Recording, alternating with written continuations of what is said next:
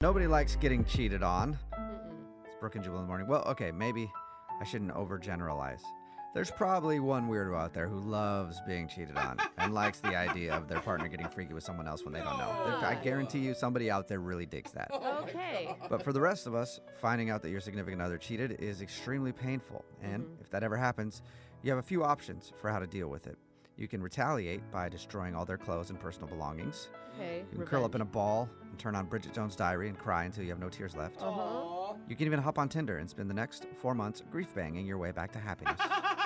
So many good options out there.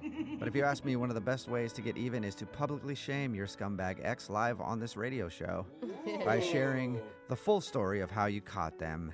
And we're here to help you do that in a brag news segment called Busted. Brooke and Jubal in the morning. Sneaky husbands, Two timing wives. bad boyfriends. And even worse girlfriends. They thought they could get away with it. But now, They're about to get busted.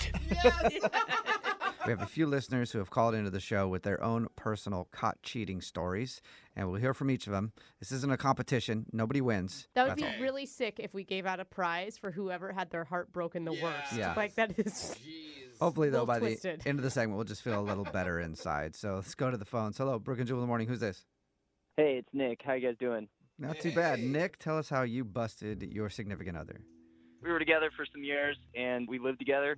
I Mm. came home from work early one day and walked into our bedroom, tried to surprise her, and uh, there was some rando guy sleeping right next to her. okay. I'm sure she had a good excuse for that. Yeah, I, I was the pool boy. Well, my heart was pounding. I, I kind of stayed cool. I leaned down next to her. I woke her up a little bit, Okay. you know, gently. Oh, she like, was hey, asleep? uh, hey, honey, do you, you want to go see a movie? And she she was kind of like little dazed, and she was like, oh yeah, sure, honey, sure. And I was like, oh, does he want to come too?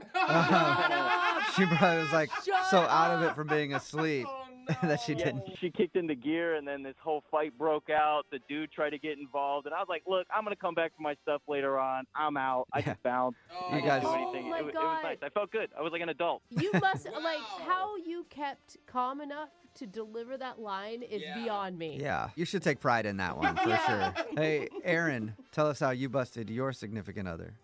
Okay, so I was in college and I was dating a football player.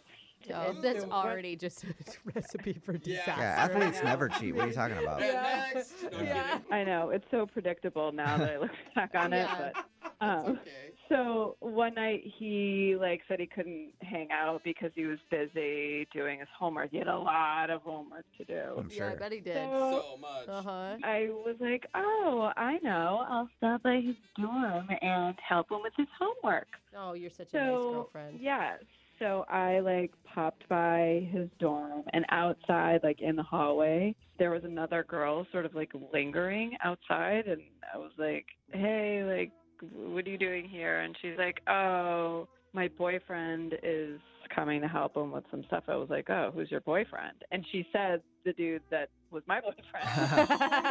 You're like, wait a second. So it wasn't even a one night thing. This guy had full on multiple relationships. Yeah, wait. Oh, it gets better. So together we're like, well, what the hell is that? So we knock on the door and he opens the door and he's not wearing a shirt and there's a chick in his bed. Oh, so he was cheating on both you guys, and both you guys showed up there to help him with his Yeah, like, homework, and his like- homework was another girl. Legitimately, I just Yeah. walked away. Oh, I is never talked to the dude again. You have enough members of your team. You guys could have started your own club. This is a new segment we're doing called Busted, and it's not really a competition, but I feel like with these stories, we should have a prize. Like, there's some pretty good cheating sad stories. prize? Oh, hey, Manny, tell us how you busted your significant other.